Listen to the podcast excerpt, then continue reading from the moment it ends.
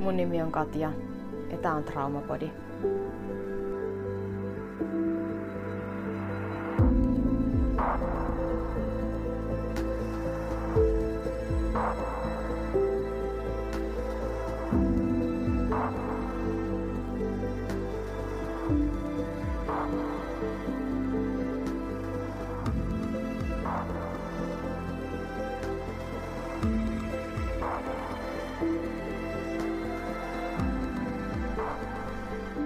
Oikein hyvää huomenta tai just sitä vuorokauden aikaa, mitä ikinä elätkään.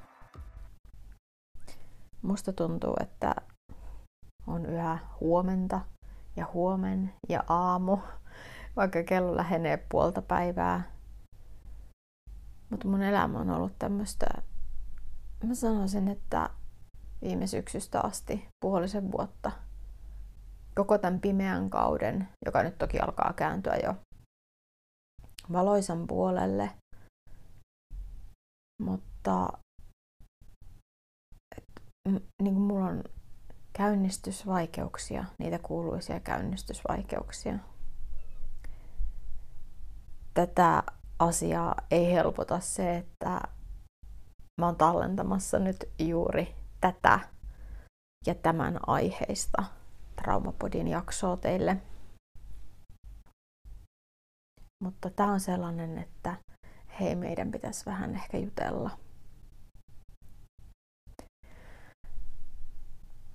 Oh, mä oon Instassa puhunut tästä mun Instagram-tilillä, että Katja Kesti, mä oon puhunut tästä ensimmäisen kerran marraskuussa kaksituhattakaksikymmentäkolme. Ja sanon, että mä tuun joskus kertomaan teille tarinan, kun mä oon valmis. Ja mä en olisi voinut kertoa sitä tarinaa silloin, koska se tarina ei ollut valmis. Se oli vasta alkanut alkuvaiheessa. Se tarina on nyt. Mä en koskaan haluaisi sanoa mistään asiasta, että joku asia on niin kuin lopullisesti päättynyt tai päätöksessä. Eihän me voida ikinä tietää tässä elämässä, että mitä täällä tapahtuu, mutta sanotaanko, että siinä on jonkinlainen piste. Ja se on, se on hirvittävän merkittävä tarina mun kiintymyssuhde trauman kannalta. Ja mä tiedän, että se on aiheena se, mistä todella moni haluaa kuulla. Ää, eli parisuhteet.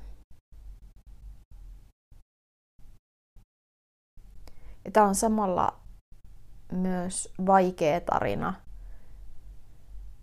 kerrottavaksi, mutta mä yritän parhaani. Se oli bootcamp, mihin mä itseni mitään tietämättä ilmoitin, ja sitä kesti vuoden verran, vähän yli. Ja se oli nimenomaan detachment bootcamp. Terveen erillisyyden ja terveen läheisyyden bootcamp, johon mahtui uh, iloa, onnea, hyviä hetkiä, hauskoja hetkiä. Mutta siihen mahtui jäätävä määrä ahdistusta, tuskaa, kipuilua, ää, kaikkea hylätyksi tulemiseen liittyvää. Ja joku voi pitää mua ihan todella omituisena, että mä tein sen kaiken vapaaehtoisesti, mutta näin jälkeenpäin mä voin vaan sanoa, että se on parasta, mitä mä oon ehkä koskaan, tai ainakin yksi parhaimmista asioista ja valinnoista, joita mä oon koskaan tehnyt. Mä en olisi tässä, jos mä en olisi tehnyt sitä valintaa ja käynyt läpi sitä bootcampia, sitä prosessia. Eli mä haluan niinku korostaa, että se päätös oli täysin tietoinen. Ja jotta voi tehdä sellaisen tietoisen päätöksen, niin täytyy olla itsensä kanssa jossain pisteessä. Eli se oli mulle nimenomaan valinta koko ajan, koko matkan.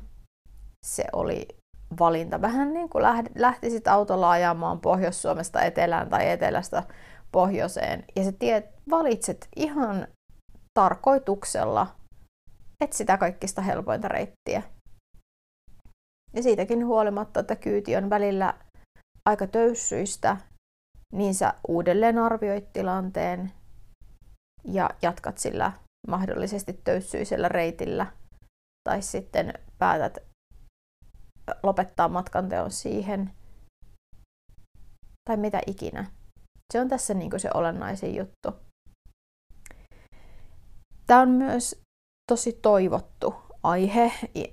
Ihmissuhteethan on se, mihin me traumatisoituneet kaikkein eniten kompastellaan, etenkin kun kyse on ihmisen, toisen ihmisen tai ihmisten aiheuttamasta traumasta, niin kuinka se tilanne voisikaan olla toinen. Pahimman trauman aiheuttaa aina toinen ihminen. Ja miten mä sen sanoisin? Kiintymyssuhdetraumassa varsinkin, niin se, me ollaan aika kovilla. Luottamus on kovilla, hylätyksi tulemisen pelko, torjutuksi tulemisen pelko, kaikki on tosi kovilla. Eli täytyy olla olemassa sellaiset riittävät valmiudet, jotta tällaiseen pesu- ja linkousohjelmaan itsensä voi asettaa. Mulla näin mä oli. Ja mun yksilöasiakas, mulla tosiaan on, on muutamia yksilöasiakkaita, joiden kanssa mä työskentelen heidän, heidän kipukohtiensa ja heidän, heidän asioidensa kanssa ja tuen heitä, niin mulla on hänen lupansa jakaa tää lausahdus tai kysymys, jonka hän mulle esitti. Joka, jonka mä, niin kuin, josta mä tiesin heti, että tämä niin kuin sopii täydellisesti tämän jo olemassa olevan ää, tarinan ikään kuin otsikoksi. Hän kysyi multa, että saako tämmöinen trauma minä säätää? Saako tällainen trauma minä säätää nimenomaan ihmissuhteissa? Onko se turvallista? Onko se järkevää? Ja mä kysyin häneltä luvan, että saanko mä käy, lainata häntä ja siteerata häntä, ja hän antoi luvan. Ja mun mielestä se on täydellinen. Se on täydellinen otsikko tälle aiheelle. Koska sitä se mun reilun vuoden mittainen bootcamp oli. Se oli sitä säätämistä. Joka toi mut kuitenkin paikkaan, johon mä en olisi ikinä uskonut pysty, niin kuin pääseväni. Se toi mut siitä totaalisen ristiriitaisesti ja enimmäkseen turvattomasti kiintyneestä ää, hyvin lähelle turvallisesti kiintyvää ihmistä. Se teki musta, tai minä tein itsestäni sellaisen sen ajanjakson aikana, koska mä jouduin käymään niin paljon asioita läpi keskenäni. Uh,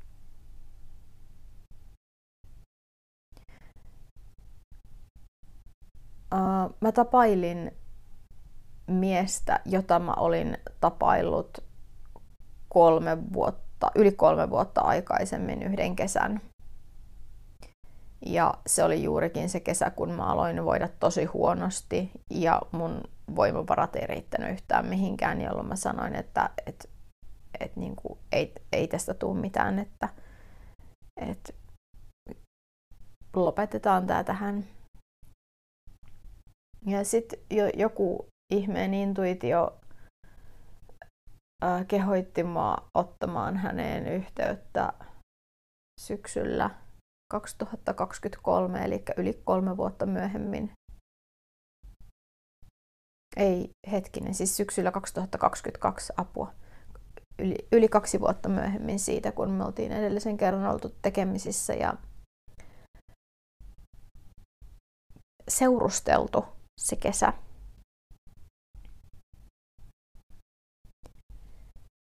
Ja tota, hän otti mun viestin, että mitä kuuluu, tosi hyvin vastaan. Hän ilahtui valtavasti ja halusi kysyä sitten, että voidaanko tavata. Ja mä, että joo, ilman muuta, koska mulla oli sellainen olo, että mun pitää kysyä vaan, että mitä sille kuuluu. Ei mulla ollut siinä mitään sen kummempaa taka-ajatusta edes. Että mä vaan niinku, että olisi kiva ihan nähdä, niinku, että mitä, mitä hänelle kuuluu. Että siitä on yli kaksi vuotta, koska me kuitenkin erottiin niinku ihan ystävällisissä väleissä. Ja me tavattiin. Hän ilmoitti jo ennen sitä, että et, et tota, hänellä on kerrottavaa. Ja minä mietin, että no mitähän sille on sattunut.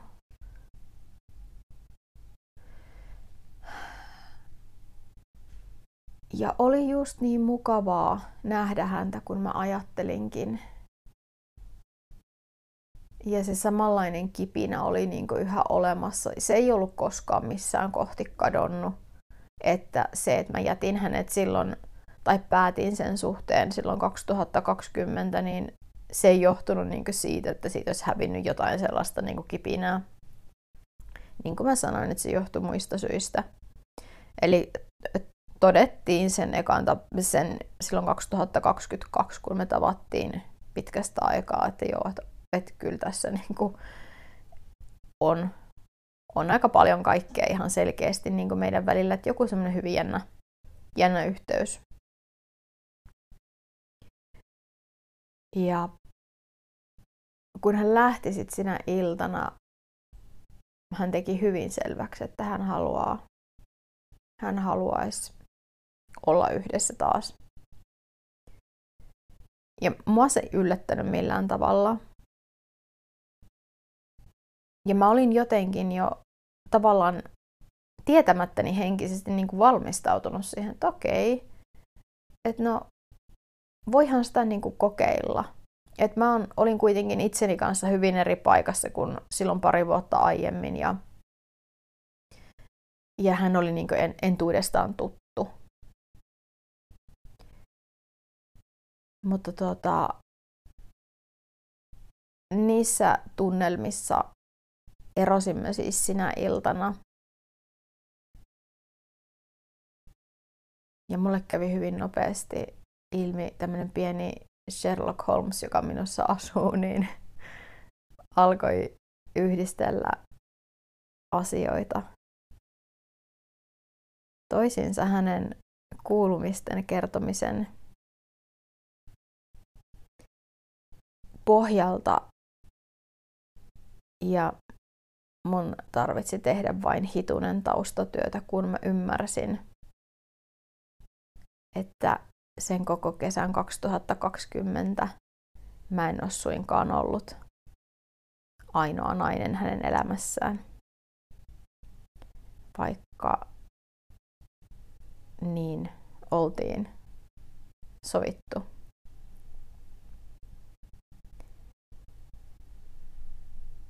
Ja mä olin, että että tästä mä haluun niinku hänet kohdata. Mussa ei, ollut, niinku, mussa ei herännyt niinku mitään vihaa, lähinnä pettymystä, turhautumista, mutta myös semmoinen hyvin rauhallinen, vakaa halu siitä, että mä haluun niinku kohdata hänet tästä asiasta. Ja, et mitä hittoa. Ja mä tein niin seuraavana päivänä videopuhelussa.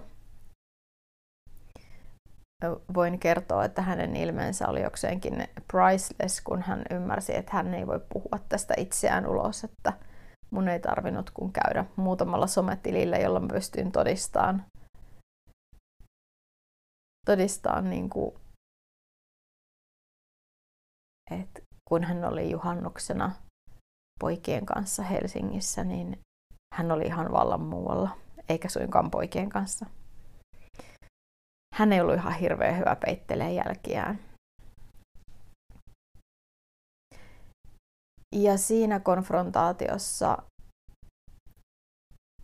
mä myös niin kuin tajusin sen, että mä en, mä en silläkään hetkellä ole ainoa nainen, jota hän tapailee. Että en suinkaan, mutta mä oon luultavasti ainoa nainen, joka tietää, että mä en ole ainoa nainen. Ja mä valitsin jatkaa sitä silti. Nimenomaan tapailuna. Uh, kun mä itse tiesin, missä me mennään, niin tässähän olisi ollut kaikki ainekset aiheuttaa tuhoa itse itselleni. Mutta mä koin olevani niin kuin sen tilanteen päällä ja mä tein hänelle hyvin selväksi, että tiedäthän sä, että tää ei ole oikein. Ja mä en katso tätä kauaa. Että sun on alettava tekemään valintoja. Että tää ei ole niin kuin oikein ketään muutakaan kohtaan, jos et sä kerro niille muille, mitä tapahtuu. Eli mä vedin rajat. Ja mä päätin mielessäni, että, että ensinnäkin mä niinku harjoittelen. Että mä, mä olin, mulla oli niinku kaikki info, mitä mä tarvitsin. Mä olin tehnyt pelisäännöt selväksi, mä olin vetänyt rajat. Ja sit mä aloin katsoa, niinku, että mitä mussa tapahtuu. Ja mitä siinä tapailusuhteessa tapahtuu.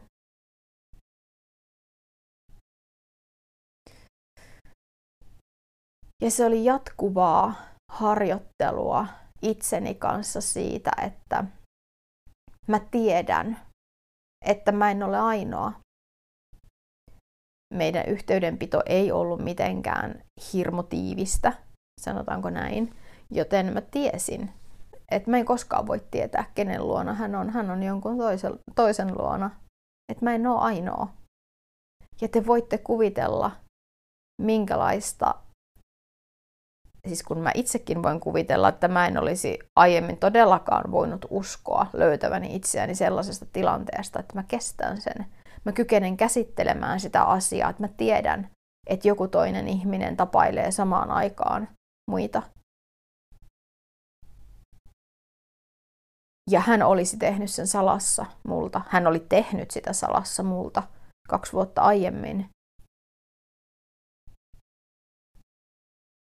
Mutta sotajalalle lähtemisen sijaan joku ihme mussa niin kuin ajo ää, täysin toiselle reitille ja näki tässä kasvumahdollisuuden mulle itselleni.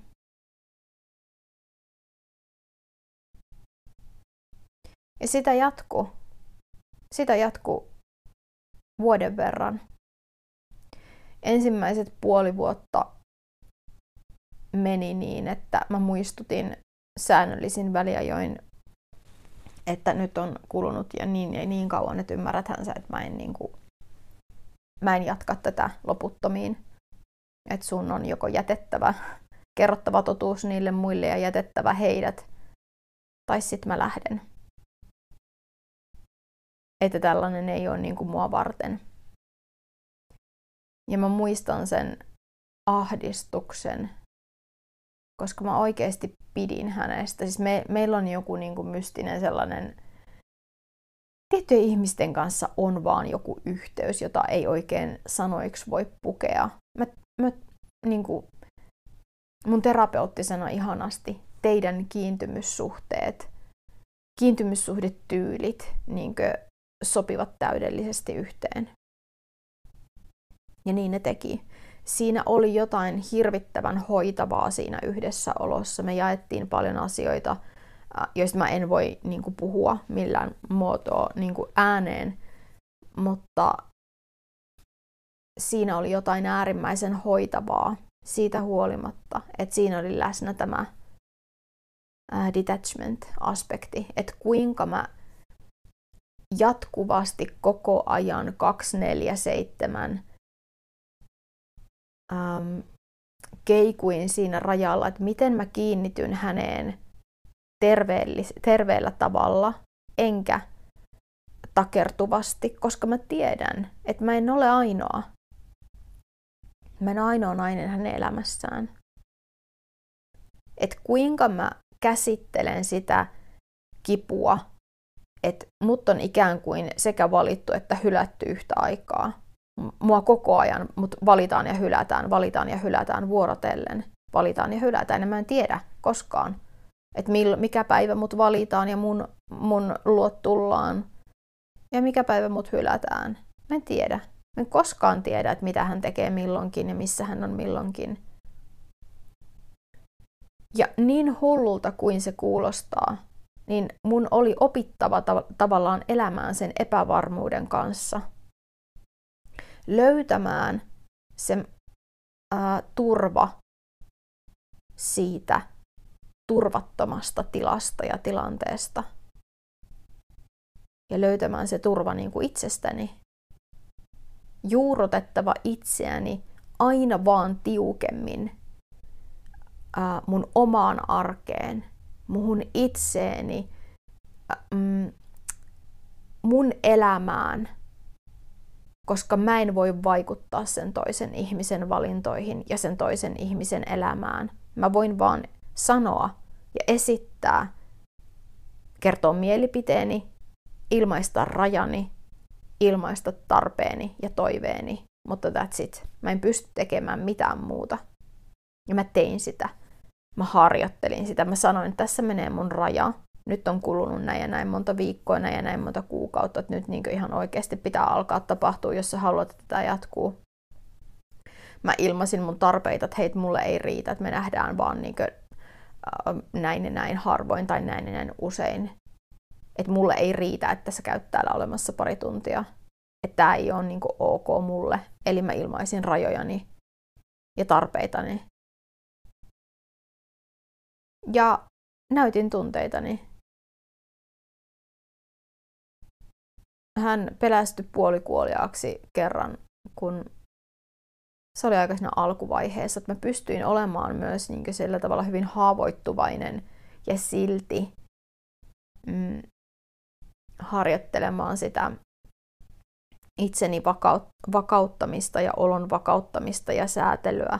Että mä tiesin silloin alussa, no itse asiassa sitä jatkui melkein koko ajan, että kun hän läh- oli lähdössä, niin mulle tuli tosi paha olo, koska se, se mun pieni sisäinen traumaa kantava lapsiosa, niin sehän on hänelle yhtä kuin hylkäämistä. Niin että mä, mä pystyin niinku näyttämään tunteen, että mä pystyin myös niinku oikeasti siinä lähdön hetkellä olemaan niin haavoittuvainen, että, että mä itkin. Siis ihan tyynenä ja rauhallisena, mutta mä sanoin, että mä itkettää, että kun sä lähdet, ja mä en tiedä, koska me nähdään. Ja samaan aikaan mussa oli kuitenkin läsnä ne, että tässä asiassa on rajat ja mä oon ilmaissut mun tarpeet. Jos nämä ei, jos nämä niin kuin mun tarpeita ei kuunnella, jos mun rajoja ei kunnioiteta, niin tää ei voi jatkua, vaikka mua kuinka itkettäisi ja haluttaisi olla hänen lähellään. Niin mun on valittava ensisijaisesti itseni. Tää oli se koulu, jota mä kävin vuoden verran. Mä tiesin ensimmäisen puolen vuoden kohdalla, että on vaan ajan kysymys, että milloin se loppuu. On vaan ajan kysymys, että milloin, mä niinku, äh, milloin ne sanat syntyy mussa valmiina. Että tiedätkö, että mikään ei ole muuttunut. Mikään ei näköjään tule muuttumaan, vaikka niin kuin mitä tapahtuisi, että mä en voi jatkaa näin. Mä tiesin sen jo sen puolen vuoden kohdalla ja si- se niin kuin alkoi näkyä myös siinä, että, että mä kieltäydyin tapaamasta häntä ja, ja varmaan se oli aika lailla aistittavissakin. Ja mä vaan niin kuin odotin, että mä saan, että se tulee niin kuin musta ulos oikea, oikealla tavalla se asia. Se päätös jättää jälleen kerran se siihen. Mä tykkään ilmaista asiani niin kuin rauhallisesti ja harkitusti ja muotoilla juuri ne oikeat sanat. Niin se on, se on, siitä on tullut mulle sellainen niin kuin tapa, että, että, että se ei ole niin kuin, englanniksi tästä on olemassa ihan tosi hyvä sanonta, että ei niin kuin reaktio, vaan reagointi. Että niissä on äh, erona se, että reaktio on semmoinen nopea ja vähän niin kuin ehkä äh, ei niin loppuun asti mietitty ja äkillinen ja voi olla aika terävä. Kun taas reagointi on harkitumpi ja se tulee niin kuin sellaisella varmuudella. Ja asiat voi sanoa myös niin kuin ihan nätisti. Niin kuin mä tein, kun mä sanoin, että että tää ei voi jatkua enää, että mä oon oottanut nyt ihan liian kauan, sä et voi tehdä enää näin myöskään muille ihmisille. Että et tästä ei tuu mitään. Vaikka mä kuinka haluaisin, vaikka mä kuinka pitäisin susta ihmisenä, mutta tää ei oo enää ok. Tää ei oo mulle ok. Sä et mun toistuvista pyynnöistä huolimatta kunnioita mun tarpeita sitä, että mä haluan olla jollekin ihmiselle se ainoa. Uh, ja mä haluan nähdä useammin. Mä haluan viettää aikaa yhdessä. Että tää ei niinku riitä mulle. Tää ei riitä mulle millään muotoa. Että mä haluan, mitä kukainenkin nyt niinku parisuhteelta haluaa. Ja rajat. En mä halua, että sä tapailet ketään muuta. Ja musta ei ole oikein myöskään se, että kukaan muu ei tiedä sitä, että sä tapailet mua. Ja koska sä et kunnioita mun tarpeita ja toiveita ja sä et kykene vastaamaan niin kuin niihin, niin mulla ei ole muuta vaihtoehtoa kuin valita itseni. Mä en voi niin kuin heittää itseäni bussin alle tässä asiassa ja valita niin kuin roikkua tässä ja olla tyytymätön ja odottaa, että sä muuttuisit. Sä et ole muuttunut. Sä et ole kaikkien näiden kuukausi kaupalla tämän ajan aikana, niin mikään ei ole muuttunut, vaikka sä oot luvannut. Mikään ei ole muuttunut.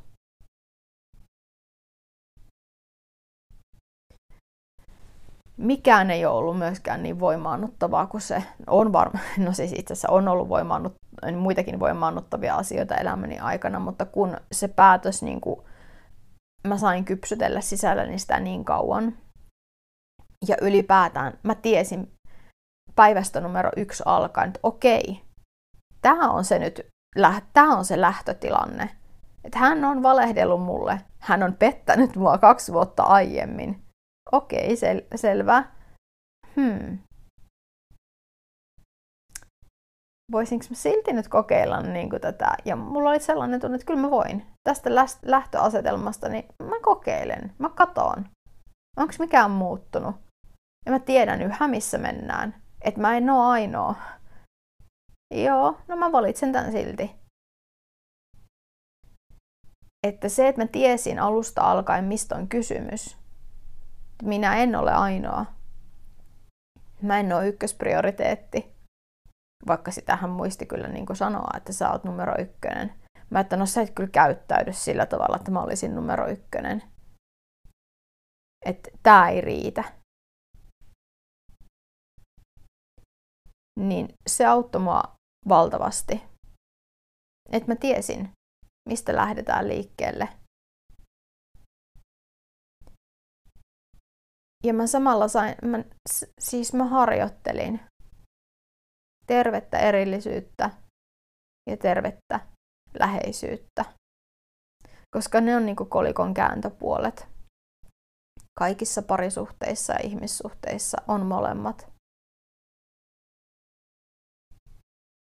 Se on ollut paras koulu, jonka mä oon ikinä itselleni järjestänyt. Ei se ollut aina helppoa eikä kivaa. Ei todellakaan. Mutta se oli todellakin sen arvosta. Ja se aika muokkasi mun kiintymyssuhdetyyliä. Et sen sijaan, että mä olisinkin takertunut toiseen ihmiseen joka ikinen kerta, kun mä tarttin jotain. Nyt mä tarkoitan niin kuin ta, niin kuin, mit, mitkä ihmisen tarpeet nyt niin kuin onkin, niin mä tiesin, että mä en voi niin kuin kääntyä hänen puoleen. Niin mun piti opetella kääntymään itseni puoleen ja vastaamaan tietyissä tilanteissa itse itse itseni itse omiin tarpeisiini. Se on sitä, miten opetellaan turvattomasta kiintymyssuhteesta turvallisempaan suuntaan.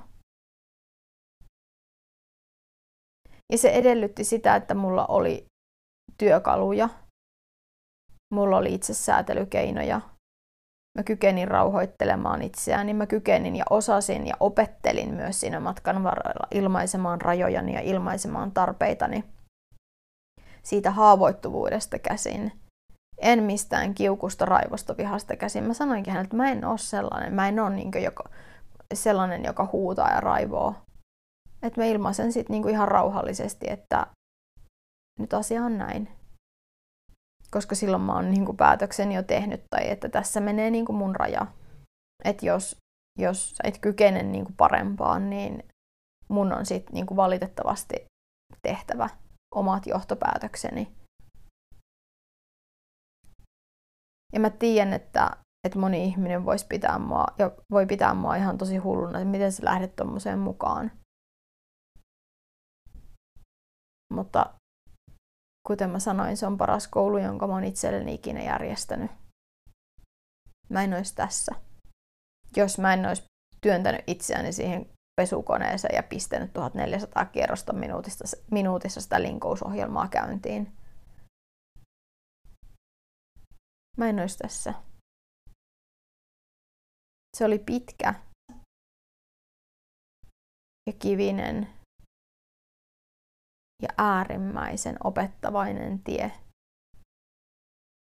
ihmissuhteista, parisuhteesta, siitä mitä mä haluan, en halua, siitä mitä mä ansaitsen ja mitä mä en todellakaan ansaitsen. Uh, mun loppusanat hänelle olikin, että mä ansaitsen paljon enemmän. Tätä mä en ansaitse, mä ansaitsen enemmän. Hän sanoi, että niin teet. Sä ansaitset enemmän, kun hän pystyy sulle koskaan tarjoamaan.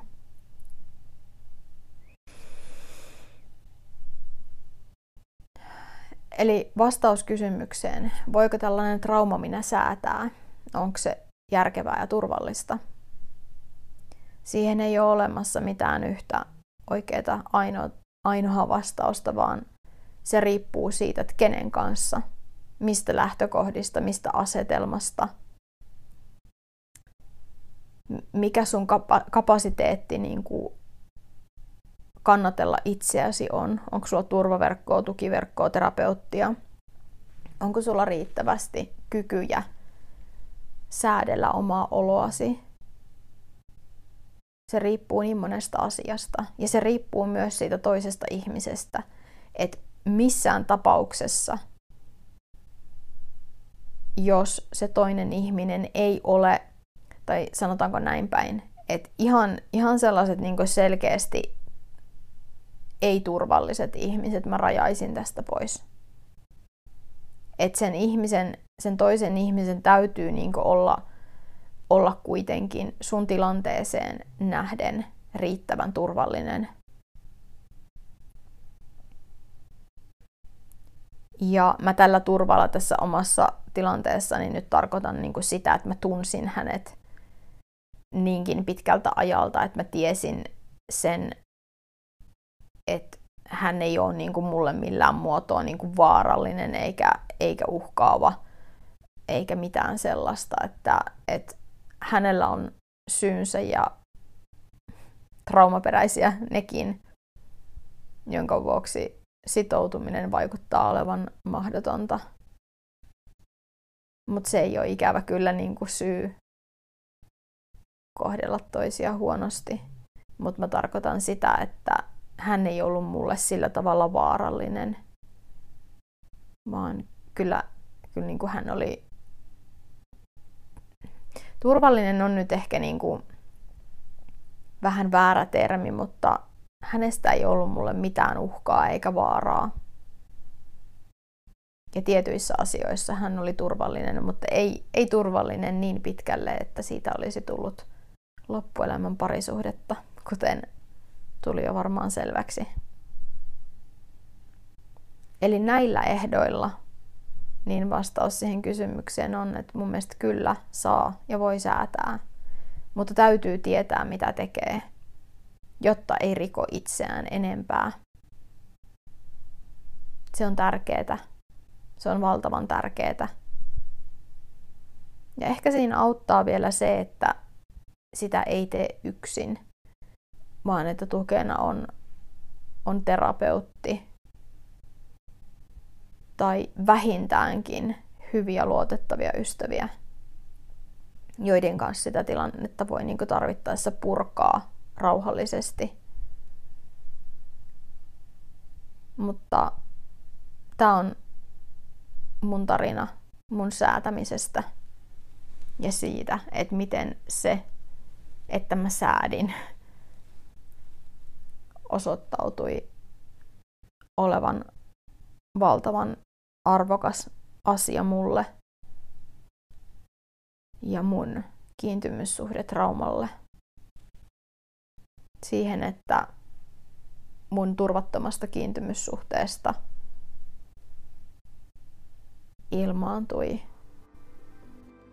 tai se muovautui. Mä muovasin siitä huomattavasti turvallisemman kuin se on koskaan ollut mun elämäni aikana.